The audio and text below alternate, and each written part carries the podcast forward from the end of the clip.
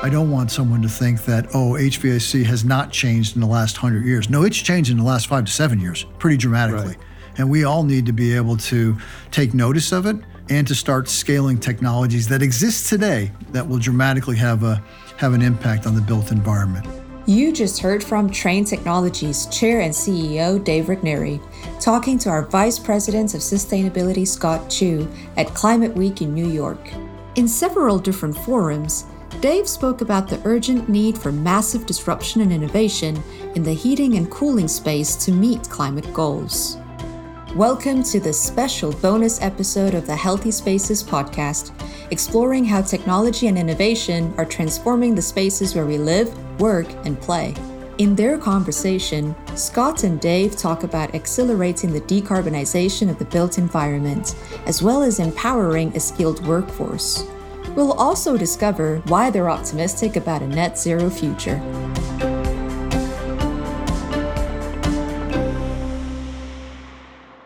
But first, we had the pleasure of sitting down with Avipsa Mahapatra, the climate campaign lead at the Environmental Investigation Agency. Avipsa had just concluded an onstage conversation at the 2023 Concordia Annual Summit during Climate Week with our CEO Dave Regnery, titled decarbonizing the built environment from technological innovation to transparent implementation.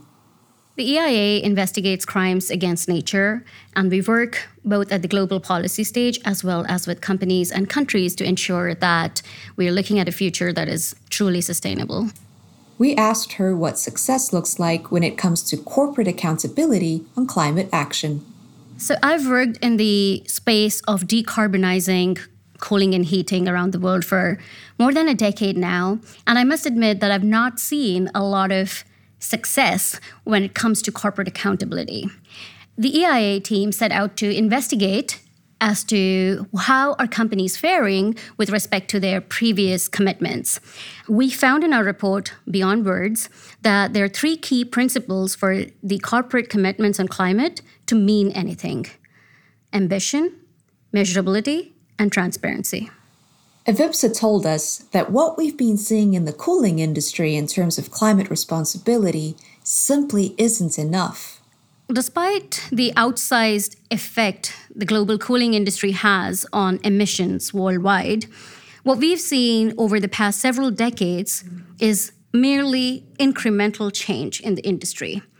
Frankly, as a climate campaigner, I haven't seen much disruption or innovation from this sector. That is unfortunate because this sector holds the key to a massive emission reduction opportunity. We are in a pivotal decade for climate action, and it is absolutely essential for companies to walk the talk and set ambitious, measurable net zero targets. I kill a lot of dinner parties talking about refrigeration, refrigerants, and cooling. But the reason it is important to me as a climate activist is that we are in a climate emergency. We cannot overlook any opportunity to reduce our emissions. And the cooling sector holds about 15%, depending on how you count, and maybe even more, of the solution to the puzzle that we are in today of how do we get our planet on a pathway to 1.5 degrees Celsius and remaining under 1.5 degrees Celsius.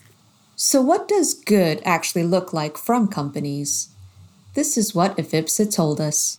What we found is that you could make the biggest commitments, but what is really critical is to walk the talk. Are you putting real dollars? Are you really investing in sustainable technologies? And once you're investing, are you tracking your progress? The measurability part.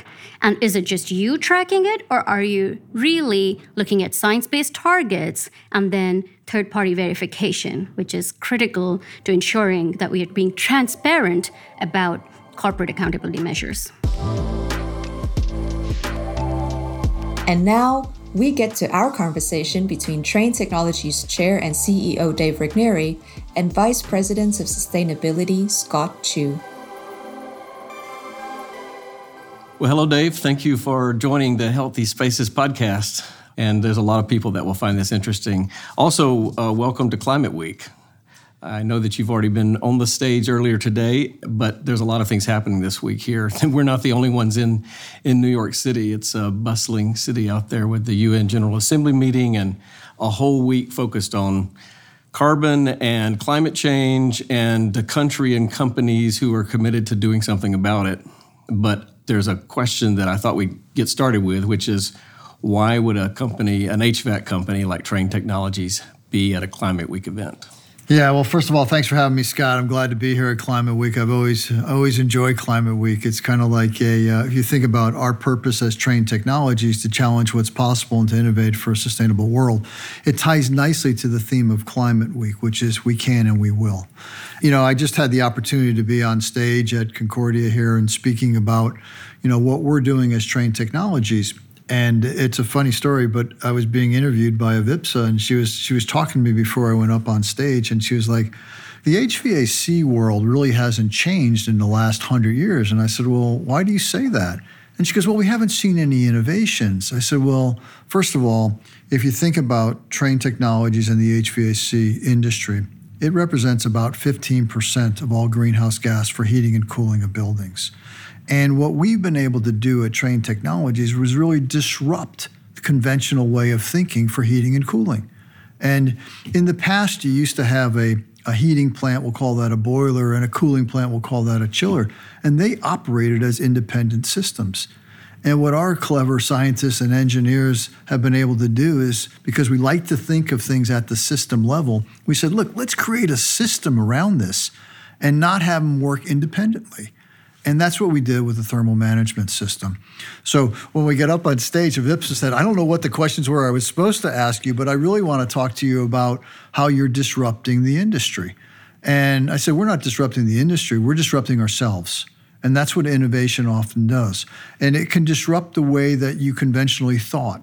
And you know, a thermal management system, if I could just explain a little bit of detail here, it starts with a heat pump. And then we use simultaneous heating and cooling. And people may not realize it, but when you're cooling a space, what you're really doing is removing heat from it. And it's what do you do with that heat? In a conventional way of thinking, you would vent that heat out into the atmosphere. In a thermal management system, you use it where it may be required in the building. Many times in a building, you have heating and cooling loads at the same time.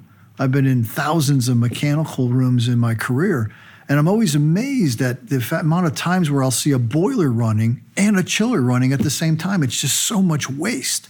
Simultaneous heating and cooling, then we, we develop a cascading system so these systems can operate very, very efficiently in all climates, even very cold climates. And then we have sophisticated controls that we wrap around that.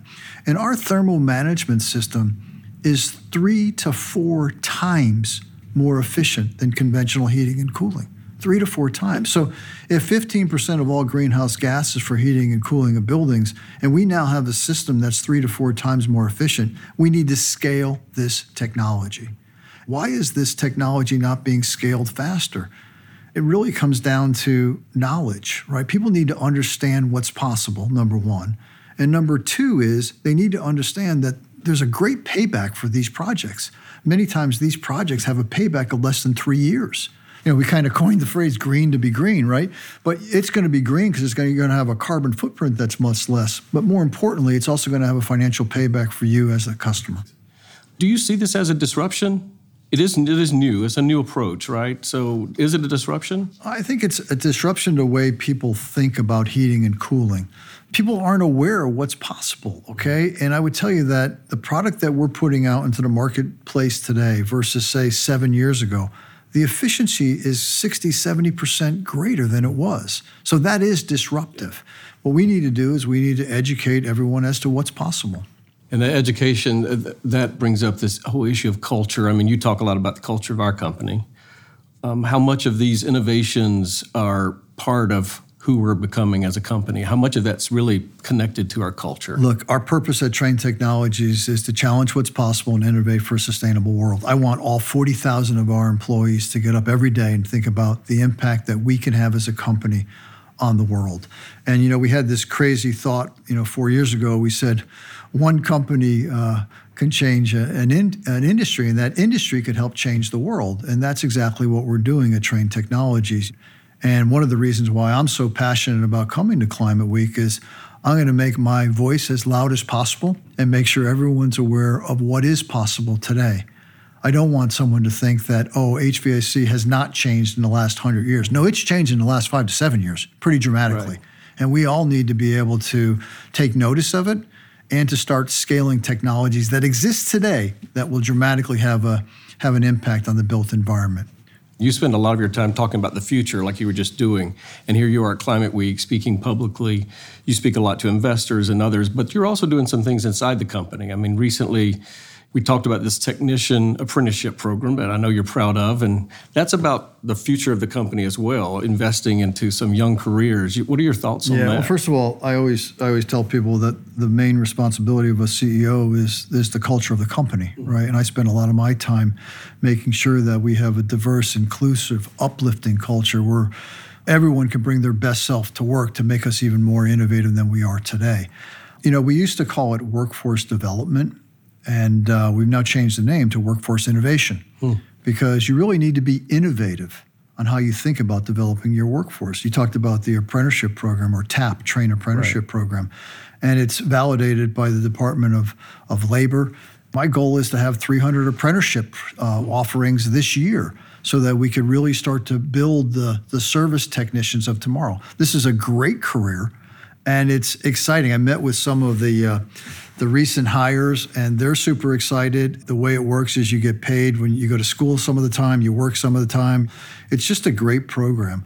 I'm excited about the opportunities that we're going to have in front of us there. Another thing that we've done too is, and this may sound like a little thing, but it's not, is we transitioned from a tuition reimbursement program to a, a tuition advancement program. And it may sound like a little difference, but it's a big difference. Many people will not be able to afford the initial payment mm-hmm. to advance a skill or to go for a continuing education. And in my opinion, one of the best investments anyone will ever make in them is in themselves with education. And this provides that opportunity with our tuition advancement program for many. Thank you, Dave. It's been great to hear these examples you've given, very tangible things. I mean, it's one thing to talk about ambition, as you know, but I know that we're very focused also on the actions and the impact that come after that. So thanks for all you're doing. Appreciate it. Appreciate the time today, uh, and uh, hopefully everyone enjoys this podcast. Thank you to Dave Regnery and Scott Tew for taking a moment out of their busy schedules at Climate Week to share their reflections with us. It was so great to hear their perspective on the role of climate technology in building a healthier and more sustainable future. Also, thank you to Avipsa for joining the conversation. And we'd like to thank all of our guests this season for helping us explore the intersection of human and planetary health. From air quality to green buildings and healthy food systems to healthcare resilience. And if you missed an episode, don't worry, you can always go back and listen. Find us on your favorite podcast platforms or tranetechnologies.com. Thank you for joining us for this special Climate Week episode of Healthy Spaces, the podcast that explores how technology and innovation are transforming the spaces where we live, work, and play. See you next time.